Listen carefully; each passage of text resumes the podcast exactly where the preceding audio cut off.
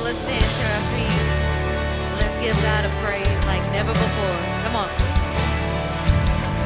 I was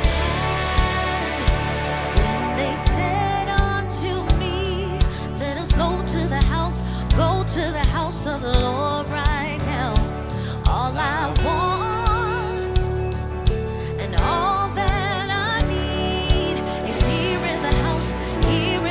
Of the Lord right now. Let's capture. Let's join the heavenly sound. There's nothing like your presence when the praise breaks out. Let's capture. Let's tear the roof off of this house. 'Cause anything can happen when the praise breaks out. Let's capture. Hey. Whoa.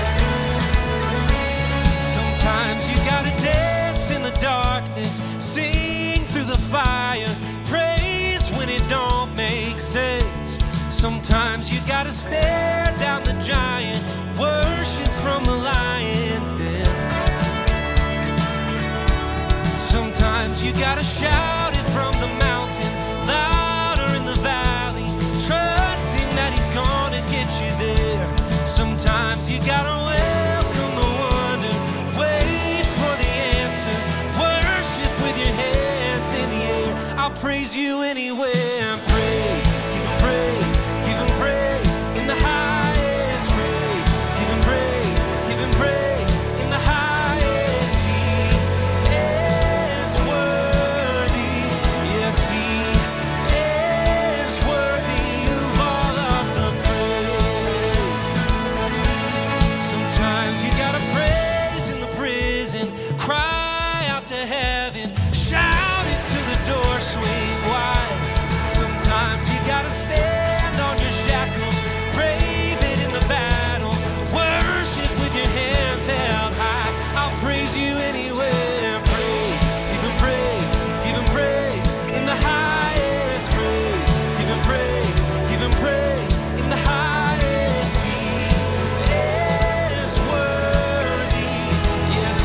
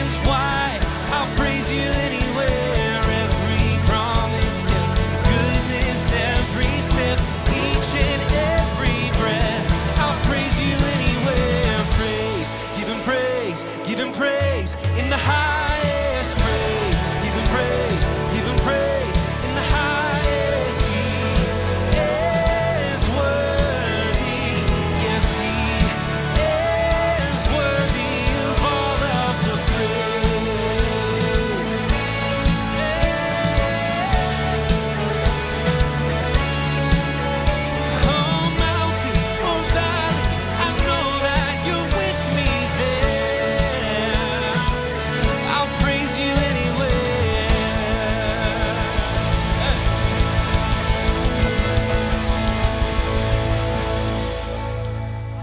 Hey, turn to somebody and let them know you're happy to see them. Give them a hug, a handshake, a high five, a fist bump, and you may be seated.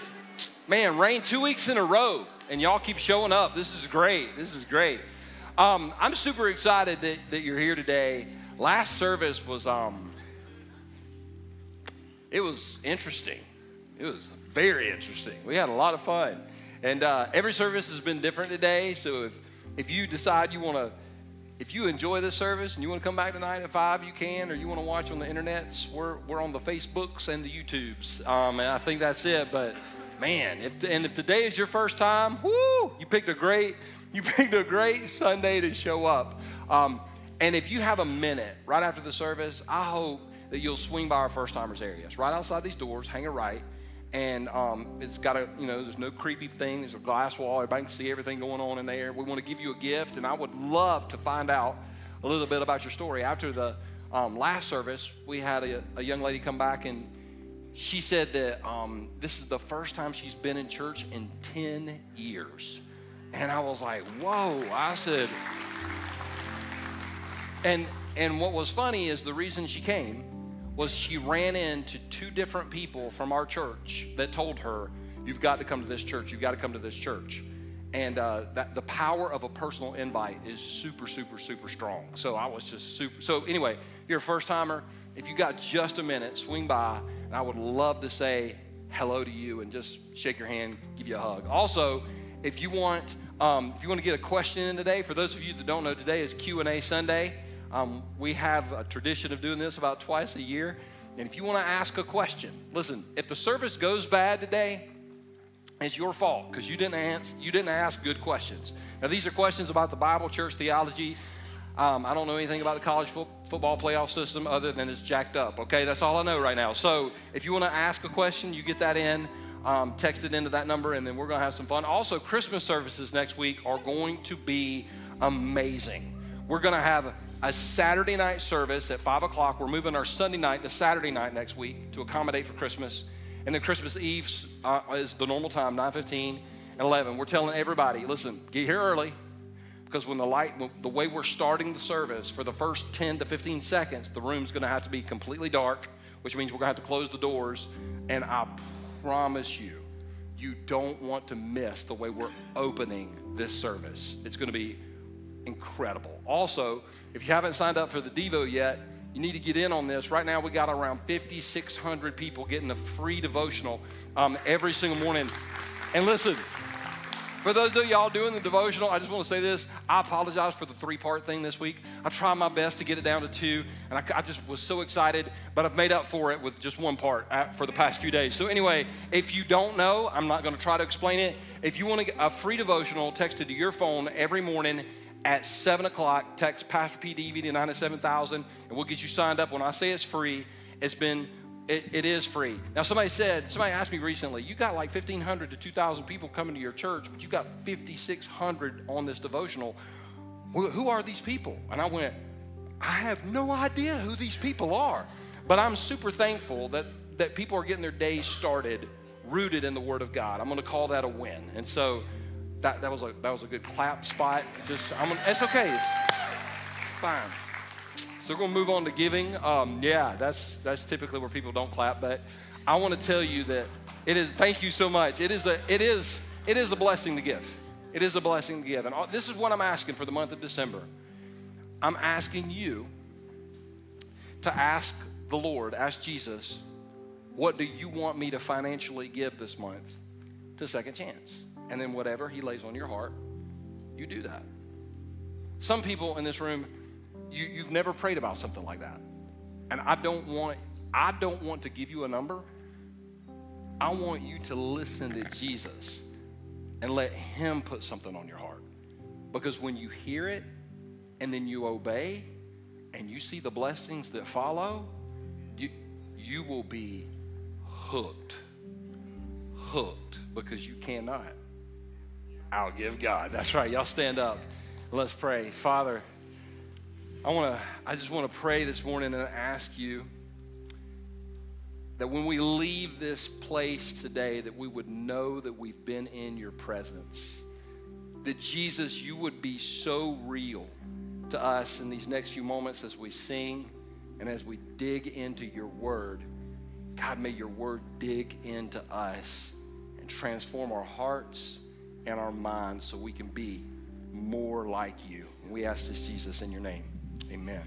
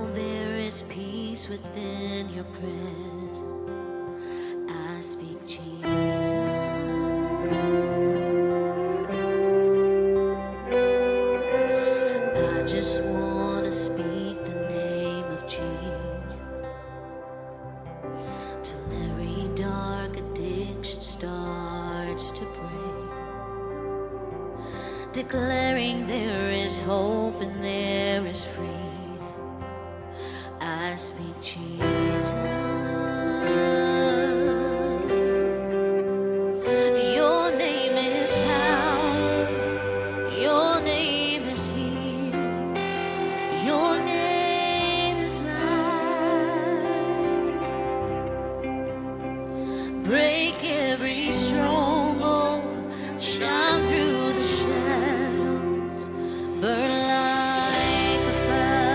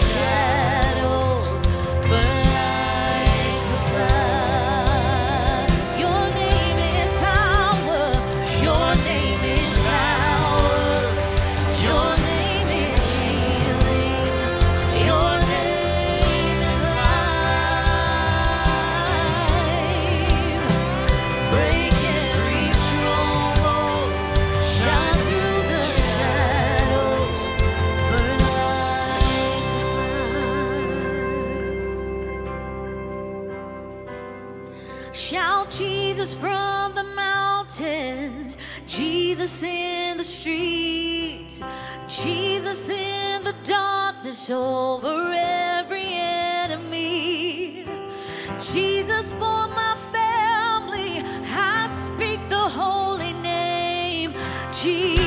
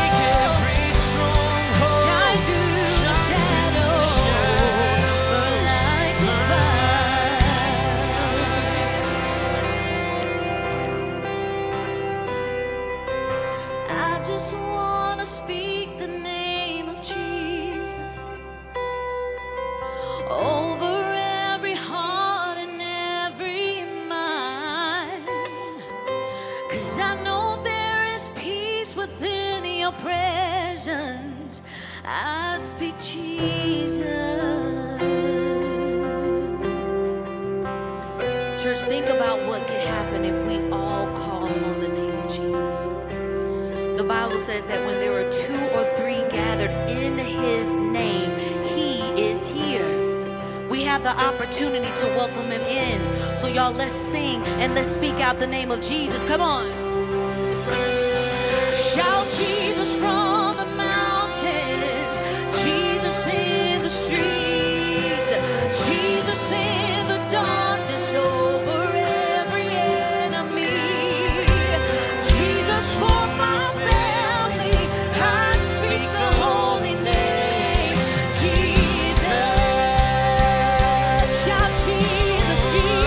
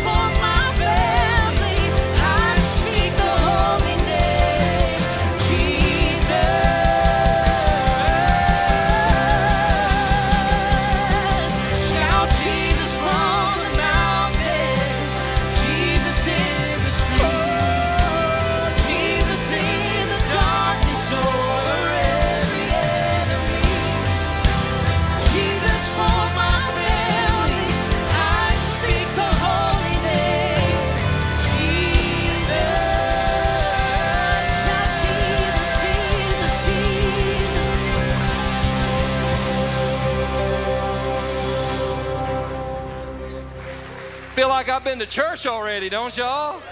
Man, golly bomb. I wish they'd have got into that song just a little bit more. Let me tell you where I came up with this idea, the Q&A. And I even brought my Bible. This is, for some of y'all, you've never seen one of these. Because you got, it's not a crack, you got an app on your phone, but this is like a leather Bible. And it's got like pages in it. And you can hear them. Y'all hear that? Y'all remember that? Anyway, so this is my one I do my quiet time out of, my quiet time. Anyway, I started this because I think the church should be a safe place to ask questions, like legitimate questions, like questions we want answers to. And I don't think God is bothered by our questions at all. I think, and in fact, I think he welcomes them. Now, I don't think he's always going to answer them in the way that we think he should answer them. But what I discovered growing up is I was told, you can't ask questions about God. You can't ask questions about God. And what I discovered is it was actually the adults that didn't know the answers to the questions. So if I don't know the answer, I'm not going to pretend. I'm going to be like, man, I don't know. Hope y'all can figure that out. That's a tough one. So I want to do that, and I want to talk about the things that you want to talk about and show people how Scripture, I'm going to try my best to tie every answer in today to Scripture, how Scripture really does interact with our lives. The Bible says in Hebrews chapter 4, verse 12, that the Word of God is living and active, which means it's always got something to say about what's going on. And if you've read the Bible for a little while, you know you can read a passage and then circle back to that passage in 6 months or a year and read the same passage and get something completely different out of it. Am I right? So with that in mind, I have no idea. I have not pre-screened these, so I am at the mercy of Heidi and Ed right now. Whatever appears on the screen, I had nothing to do with it. And I know some of y'all don't believe that, and that's fine. Be that way. Probably a Carolina fan. All right, here we go. If we as a family feel connected to your church but live away and watch online, is it wrong to not go? Oh, y'all, I said let's start off easy. Dang. So let me tell you where I'm at on this. I have changed my mind.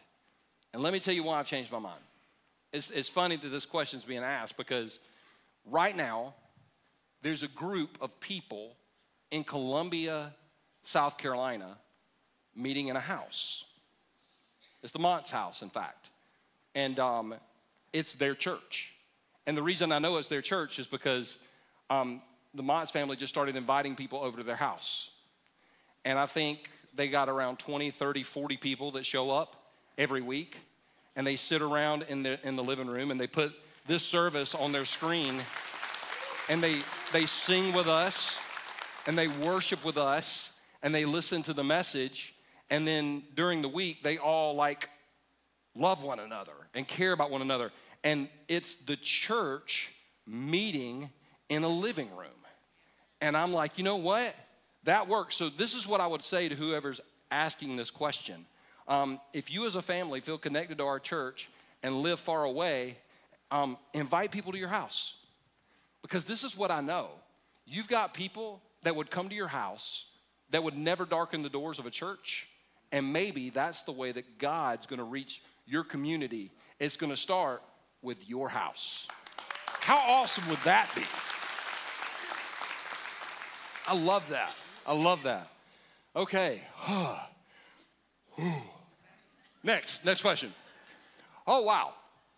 Why does the church misrepresent some of the Bible stories? For example, Isaac being a young boy, when Abraham was going to sacrifice him, or the fact that Jesus wasn't a baby in a manger by the time the three kings got to Bethlehem. Okay. The real answer is I don't know. Okay. I'm going to save the manger thing for next week because it's in the message. I'm going to talk about the messed up manger scene.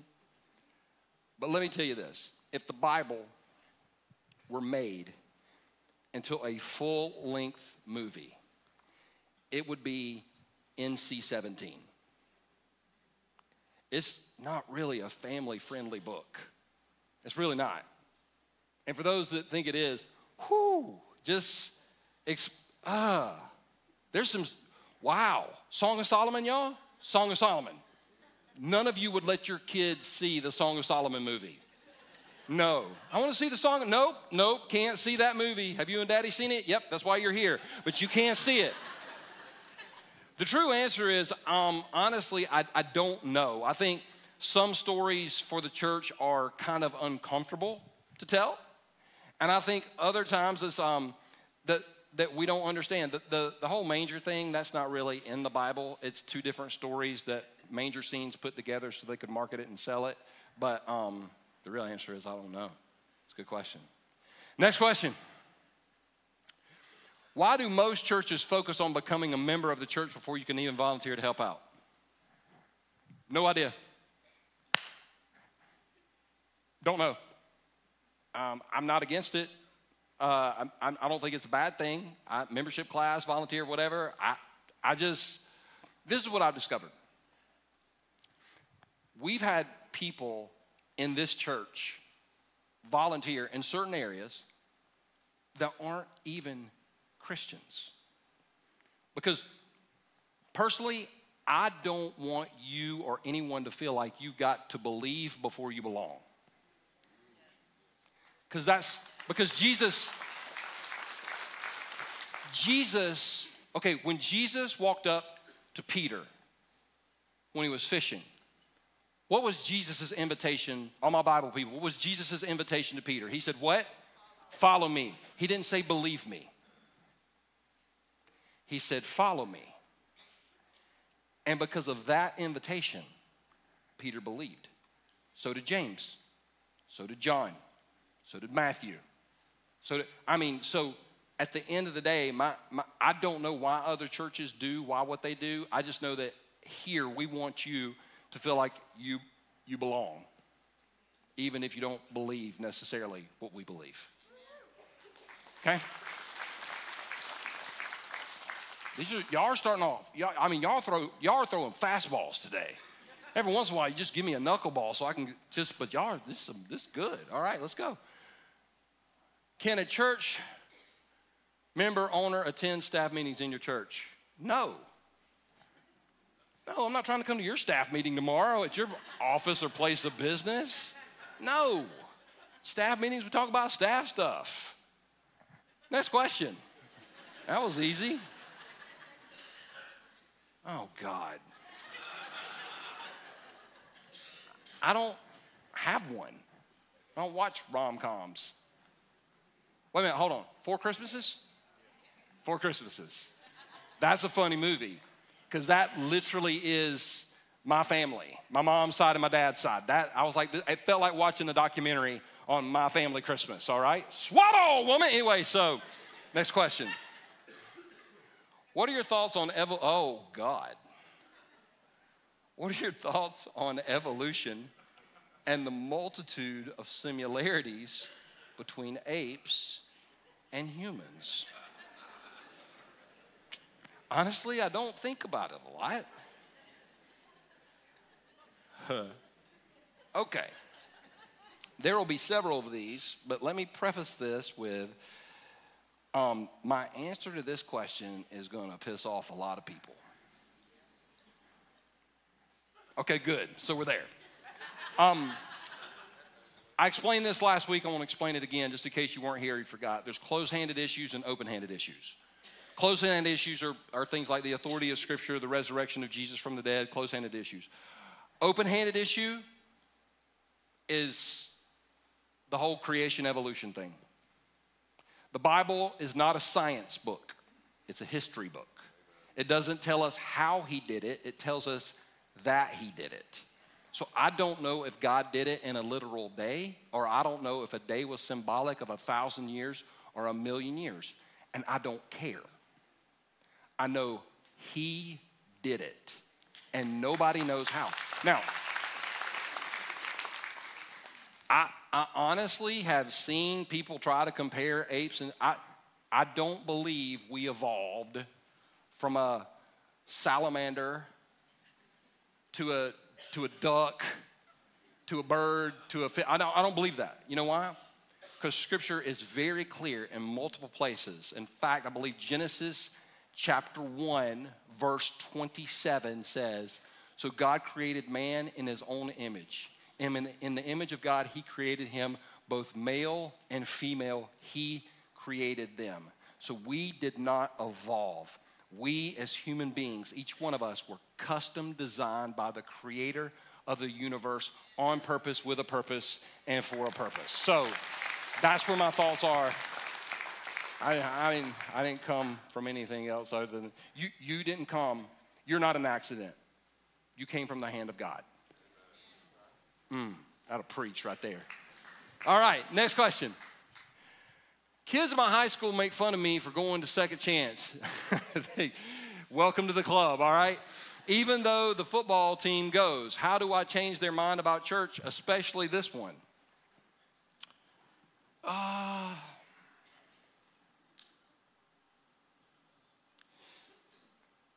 At the end of the day,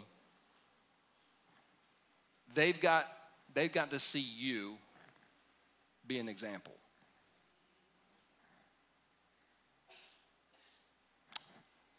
First Peter chapter 3, verse 15. I just read this the other day. First Peter 3, verse 15. It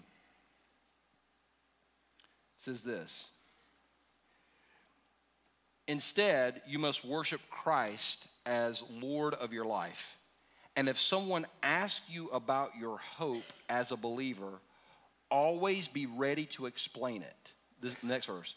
But do this in a gentle and respectful way. I mean, I know a thing or two about people saying bad things about your church.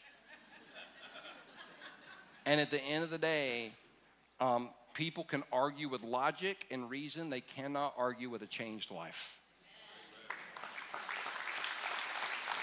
Amen. Just do it in a gentle and respectful way. I just read that the other day. It's in 1 Peter. It's kind of cool when you read something and you get to use it in the message. I love how God does that. It's so cool. Next question. I have a son that is 25 years old. He told us a few years ago that he is gay. How do we handle this with our Christian values if he decides to marry a guy? That's a great question. As a parent, you got to make a choice. Do you want to be right? Or do you want to preserve the relationship? Do you want to be right? Or do you want to preserve the relationship? You get to choose. Because you can be right and drive the person away. Or you can preserve the relationship. As a parent, this has to be a difficult place to be. Because, just to let you know, I believe with all my heart what the Bible says about sin, sexual sin, homosexuality being a sin. I believe it. I believe what the Bible says. Marriage is between a man and a woman. That's what I believe. But on the flip side, I've got some really great friends that don't believe that. And I know what they believe and they know what I believe, but we can still get along. So at the end of the day, you've got to make the decision. Do you want your son to come around? Or do you want to drive him away? Because you can be right, or you can preserve the relationship. But you can't do both. It's tough, isn't it? This whole parenting thing. When you get, you know what I've realized? My parents were making crap up the whole time. Heard somebody say this the other day, and it's true. How many, if you swallow a piece of gum, how long does it stay in your belly? Not true. They made the whole freaking thing up, all right? So sometimes, anyway, we had to laugh. Ooh, that was heavy. Next question. What are you reading right now? This question. That's what I'm reading right now. I just finished a book called Shattered. It was about how Hillary Clinton's campaign lost to Donald Trump in 2016 and all the dysfunctional leadership that took place behind the scenes, written by a guy who was pro-Hillary, anti-Trump, because I'm a leadership guru. I'm also reading a book about Netflix. You know, Blockbuster had an opportunity to buy Netflix on two separate occasions, and they didn't do it. I'm reading, God, it sounds so like Jesus Duke. I'm reading my Bible every day. I'm in the book of Revelation right now, and I'm seeing stuff I've never seen in my life, and it's absolutely blowing my mind. And anything fiction by John Grisham, I'm going to read it. Anything fiction by James Patterson, I'm going to read it. Anything fiction by, what's his name? I'll remember it later. And then I know some of y'all were looking forward to like some really good Christian book, but I hadn't got a hold of one of those lately. But if I get a hold of one, I'll let you know. All right? Deal? Good. Next question. Why do I worry that I'm not really saved? I know when I asked Jesus into my heart. I know I'm his, but I still have doubts that persist periodically. Welcome to the world of being a Christian. The reason that we have doubts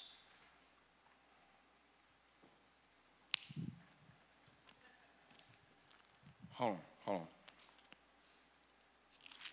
Ephesians. Love the book of Ephesians. It's so rich. Ephesians 2. Where is it at? Here we go. Ephesians 2, chapter 2, verse 8. God saved you by his grace when you believed. And you can't take credit for this. It is a gift from God. Salvation is not a reward for the good things we have done. None of us have a reason to boast about it. So salvation is given to us by grace. And the reason many of us doubt our salvation is because we have a really easy time believing that God's grace is amazing for other people. We just have a hard time accepting that God's grace is amazing for us because we know how messed up we are. At the end of the day, if you've prayed and asked Christ into your life, if you've given your life to Jesus, he lives in you. And you never have to doubt his love. You never have to doubt his grace. You never have to doubt his forgiveness, period. The reason you have a hard time with it, most of the time when people ask this question, and I don't know who asked this question, so I can answer this very freely. Most of the time, the reason people ask this question is you're doing something you know you shouldn't be doing, or you're living in a lifestyle you know you shouldn't be living in, and you're trying to figure out what that rub and that tension is, and that's the conviction of the Holy Spirit. Okay, this is kind of heavy service. Yeah, okay, next question. If you can commit suicide and make it into heaven, which growing up, Church of God, I was told it's a sin and can't, I would like to know why not to do it. With all the hurt and trauma we go through, heaven is where we should want to be. Now, I agree with that last line.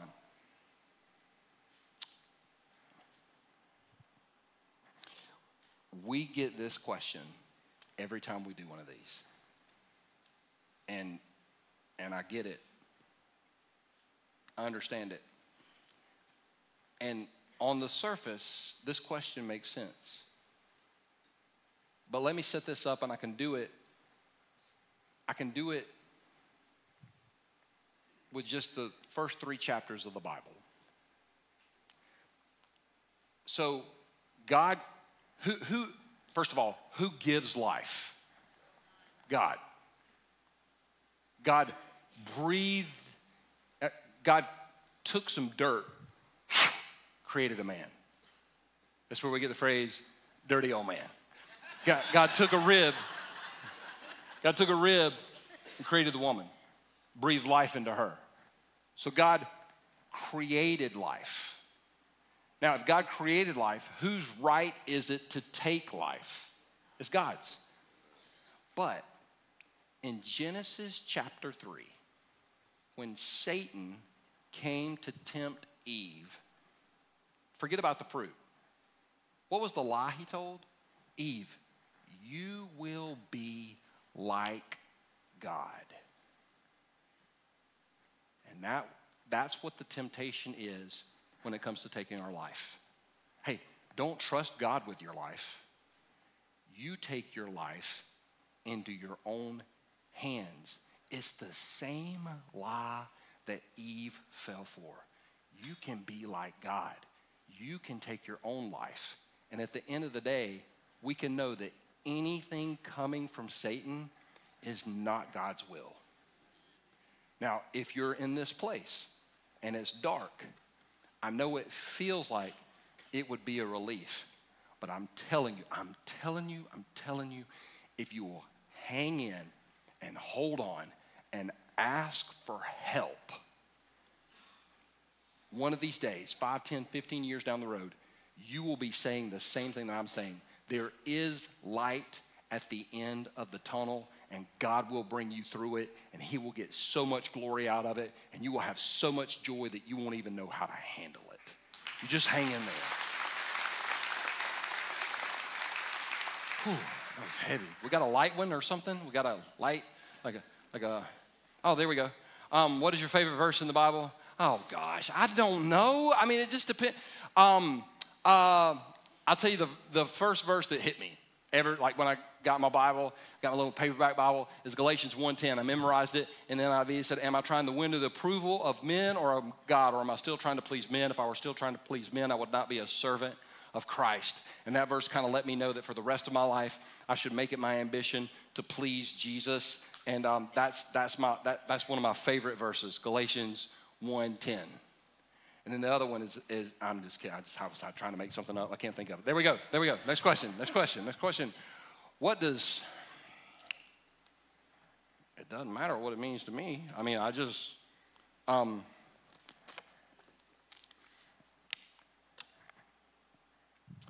had somebody explain this to me one time, and I've never forgotten it.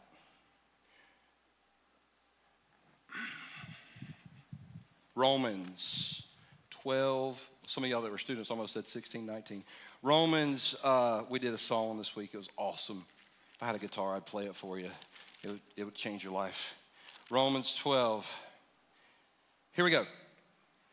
And so, dear brothers and sisters, I plead with you to give your bodies to God because of all he has done for you. Let them be a living and holy sacrifice, the kind he will find acceptable. This is truly the way to worship him. I had somebody tell me one time, worship is everything we do, say, touch, and feel. Worship is everything we do, say, touch, and feel. And in the scripture, God calls us to be a living sacrifice. The only problem with a living sacrifice is a living sacrifice can crawl off the altar if we're not careful. So we got to, worship is everything we do. So it's easy. It's easy to come to church and do this. But this isn't necessarily worship if you were a jackass to your spouse on the way to church. It just got real, didn't it? Worship is how we spend our money. Worship is how we talk about other people when they're not around. Worship is how we treat people that we perceive to be less than us. Worship is how we respond to people when they're attacking. Worship is everything we do and say. Worship is what we do when no one else is looking and we know we can't get caught. That's worship. It just got tense in here, didn't it? You can hear a rat fart in this place. That's it. Whew. All right, listen. Next question, please.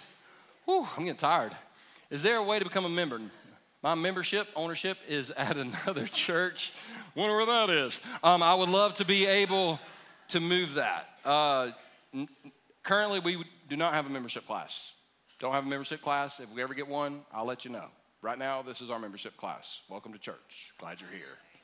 Here's your sign. Next question. Why should we treat everyone with love? Would that not lessen the value of love? Wouldn't people take advantage of you?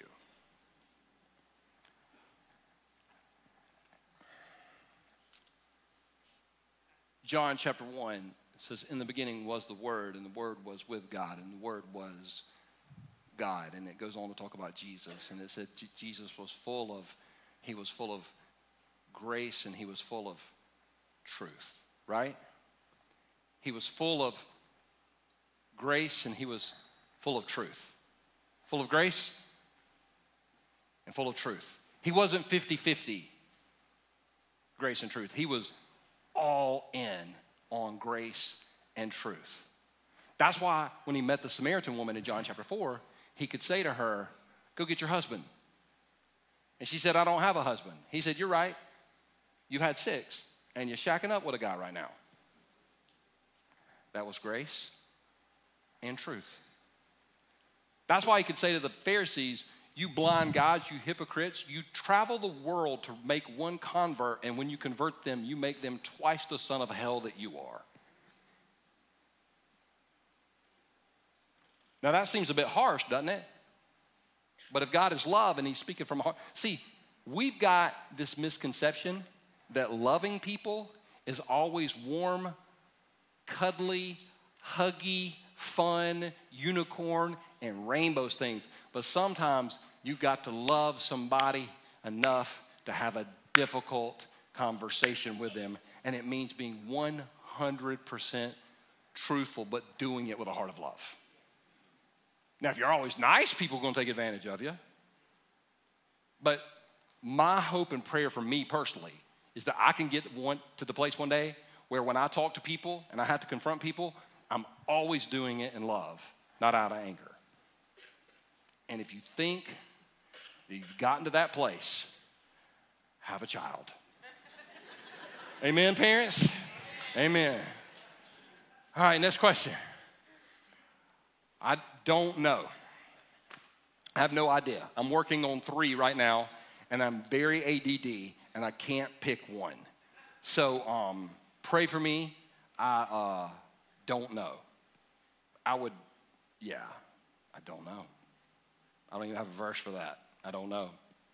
Next question.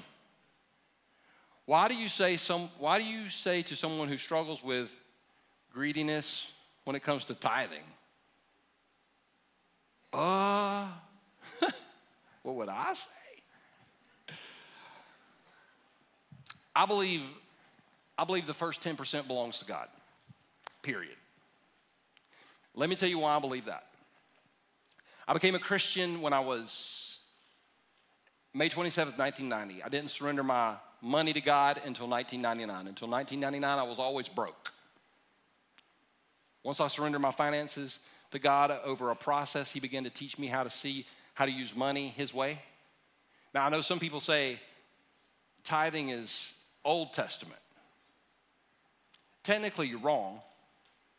It predates the law in Genesis chapter 14 with Abraham and Melchizedek, and it's also found in Genesis 28. And in Matthew 23:23, Jesus tells people that they should tithe. So the first 10% belongs to God. Now, this is the other thing I've discovered. God can do more with my 90% and me giving him 10 than he can do than me having the whole 100%. He gets in there and multiplies it, and I don't understand how he does it. He just does it. I've had people tell me, I don't think I could give 10% with the income that I make. I literally told a guy one time, well, I will pray that God will reduce your income to the level that you feel comfortable tithing. Because at the end of the day, everything we've got comes from him anyway, right? Yep. Not a lot of clapping in the room because we don't have a lot of tithers, but that's fine, that's fine, that's fine. This is what I know. I said it in the offering, I say it every week because I believe it. You can't outgive God. So what do you say? I don't know. What context? I'll tell y'all, I don't know. I don't know the context. Next question. My fiance and I have been engaged for about 8 months, and I've been living together for about 6 months. I just want to know if God will still bless our relationship when we get married. Yeah, of course he will. But this is the other thing I would say. Get married. Like, what are we waiting on? Let's get it done. Like, what are we waiting on? Oh, this is good. What are we waiting on? Christmas? It's next week.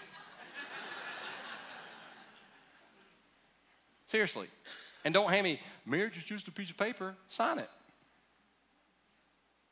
It's way more than a piece of paper. Yeah, of course God will bless your marriage. This is what I say. Stop shacking up and tie the knot. We're good? Tough crowd. It's okay. Next question. Oh, Lord.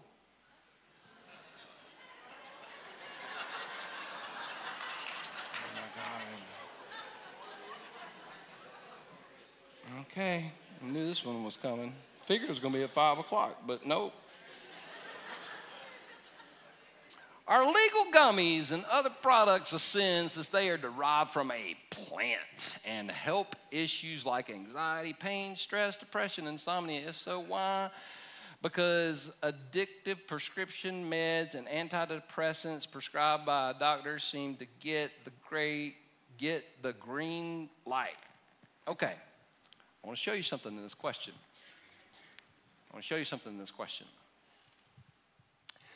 You can't say, I can do this because other people do that. It's illogical from the very beginning. So let's focus on the real question. Can I smoke weed or do legal gummies? That's the real question. That's what you're asking. In the state of South Carolina, the gummies are not legal. You went to Colorado, bruh. Rocky Mountain High has a whole new meaning. And if you've ever smoked marijuana, now just to be transparent, I've never smoked marijuana. I've sold it. I have. I sold it when I was in high school. I sold it but never smoked it. I did. I've been around it. This is what I know. You can drink and not get drunk. You cannot smoke weed and not get high. And when you get high, it first of all, it does destroy brain cells.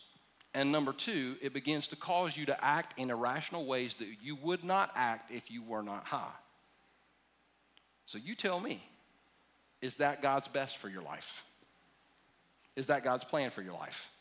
To sit around stoned out of your mind, or to move on with what he's called you to do? And quit trying to deflect on people taking, you know what, because that's a different problem. That's a different question. But you can't say, because my grandma takes this, then I can smoke weed. Nope. It's messed up. Sorry, I just ruined some of your Christmas parties. This is a tense crowd. Y'all are asking some tough questions. All right, next one. My husband is a combat veteran. He doubts that he can ever be forgiven for the things he did in his military career. How can I reassure him? Wow. First of all, to every single man and woman in this room or watching online who is a veteran, I want to say thank you from the bottom of my heart for the service that you gave to our country.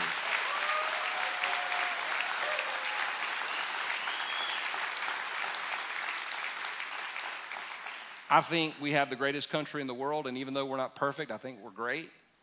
And for those that have served in a combat situation, I don't even know what you went through.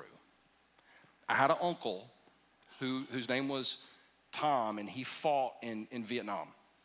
He did 5 tours, and he got 5 Purple Hearts. I was like, man, I mean, God's got a plan for your life, Uncle Tom, because you got, that means he got wounded 5 times. One time, his entire platoon was wiped out. He was the only survivor. And he suffered from PTSD unlike anything I've ever seen. And I never understood it until I got a little bit older and started to, this is what I know if you're a combat veteran. God has you in his hands. And God knows what happened. And God's love for you is not dependent on what you may or may not have done. God's love for you is dependent on a man that died on a cross to pay for our sins, whose name is Jesus. And the blood of Jesus Christ covers every single sin that we could imagine. And for the compassion that's in this question, I would say, just keep telling them that Jesus loves them no matter what. It's a great question. We got time for, let's keep going. How do you feel about Westside Rams winning the state championship?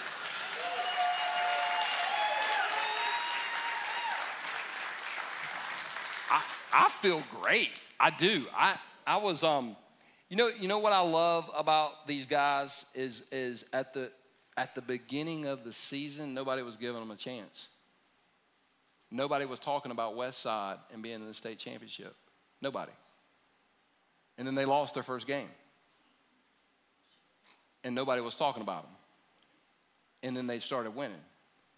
And then they just kept winning. And then they got to the playoffs, and I did something I shouldn't have done. I went online and started reading about them. Oh, they're going to lose this game. And the reason I love these guys, they just didn't believe what people said about them. They just went out on the field and won it. So I'm very proud of them and looking forward to a repeat next year.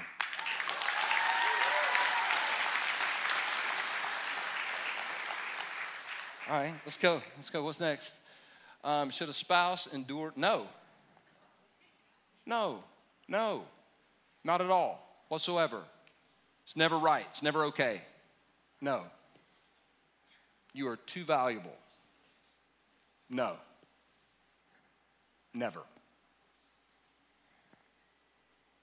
Now, we're assuming this question is asked by a woman. There's some man probably getting the crap beat out of you, and I'm just saying you shouldn't do that either. No, I'm dead serious. This is not okay. This is not okay. Next question. If the Trinity, why does the Bible say even Jesus knows? I don't know. Maybe Jesus chose to limit himself when he was here on earth. Have no idea. Wish I could answer this question, but I told you guys at the beginning, if I don't know the answer, I will tell you I don't know. And with this one, I don't know. Next question.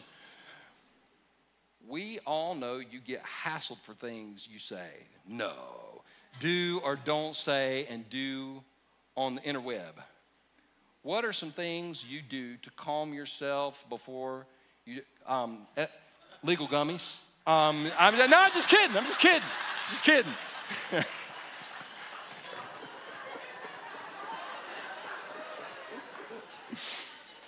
Woo. What are things you do to calm yourself before you type a response you probably shouldn't but really want to? Let me just confess something. I'm a work in progress here. I used to respond immediately, and now I hardly respond at all. Hardly ever respond. And it has brought me so much freedom because I'm not locked into what other people don't get to define me. And now it's been a process. And let me tell you what, this is a true story. So this dude left a comment about me online. And I knew this guy. He was like one of the rare people that used his real name. And I ran into him in Anderson. And I decided to bring it up. I was like, hey, man, you left that comment? I said, oh, man, I'm so sorry. He got very apologetic. He didn't have his keyboard in front of him, so he wasn't brave. Within 2 or 3 days, he was doing it again. And I was like, oh, that's the type of person. Because at the end of the day, we all need people speaking into our lives in order to sharpen us. The Bible says in Proverbs 17, is iron sharpens iron, so we can sharpen one another. But that's never going to be an anonymous person on the internet. And so for me, I just have learned people that don't know me can't define me. So you're allowed to have your opinion of me, and it's none of my business. Oh, that was good. I've never said that before. That's my next book. You're allowed to have your opinion of me, and it's none of my business. All right, we're going to do three more. And then y'all can watch at 5 because I got a feeling 5 o'clock. 5 o'clock is the most unfiltered, unhinged service we have. So God help us at 5, okay? Next question, 3 more. Is it morally wrong or at least symptomatic of lukewarm Christianity to support with shopping dollars companies that are openly woke and their odds with values that you preach, i.e. Nike, Target, etc.? To me, this is a matter of personal conviction. Because let's be honest, if we were going to not spend money on any company that we didn't 100% agree with, we would all have to move to the mountains, put on denim jumpers, stick doilies on our head, and make our own butter, okay? That's where we would wind up. This is a personal conviction. Like for me, and this is just where I stand personally. I'm not telling you you have to do it, but I had a Disney Plus subscription until about 8 or 9 months ago, and after the way that Disney has just, I mean, they didn't go woke. They dove in the woke ocean. I was like, I can't support that. But if I go to somebody's house and they got Disney Plus on their TV, I'm not like, oh my God, you pagan. Like, that's a personal thing. The Target thing, when they came out with the tuck-friendly bin, I was like, you know what? I'm not going to Target for a while. I'm not going to Target. First of all, I don't like going to Target ever. Like ever. With the Nike thing, this is all about a personal conviction. To me, it's all about a personal conviction. If you've prayed about it and God said don't shop there, then don't shop there. But don't judge other people that don't have your same personal conviction when it's not a scriptural precept. Two more. It's the best piece of leadership advice you've ever been given. Well, this is a two-pronged answer.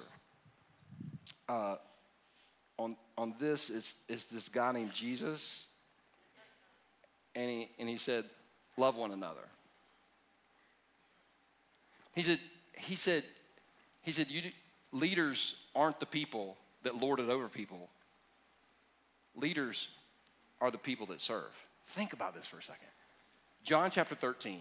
If you ever get to read it, in fact, you can read it this afternoon, it will blow your mind. And I can't take credit for this question. Somebody else much smarter and much godlier than me asked this question. What do you do when you realize you're the most powerful person in the room? Think about it. What do you do when you realize you're the most powerful person in the room? John 13, Jesus got up and he washed feet. That's leadership. Not lording it over people, but serving them.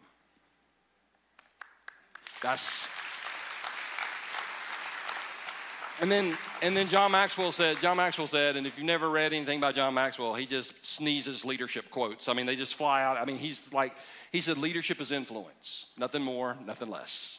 And he's right. Last question. With all that happened, why did you choose to start another church?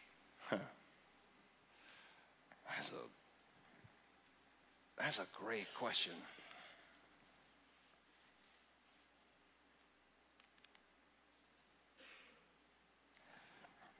I didn't want to. I didn't.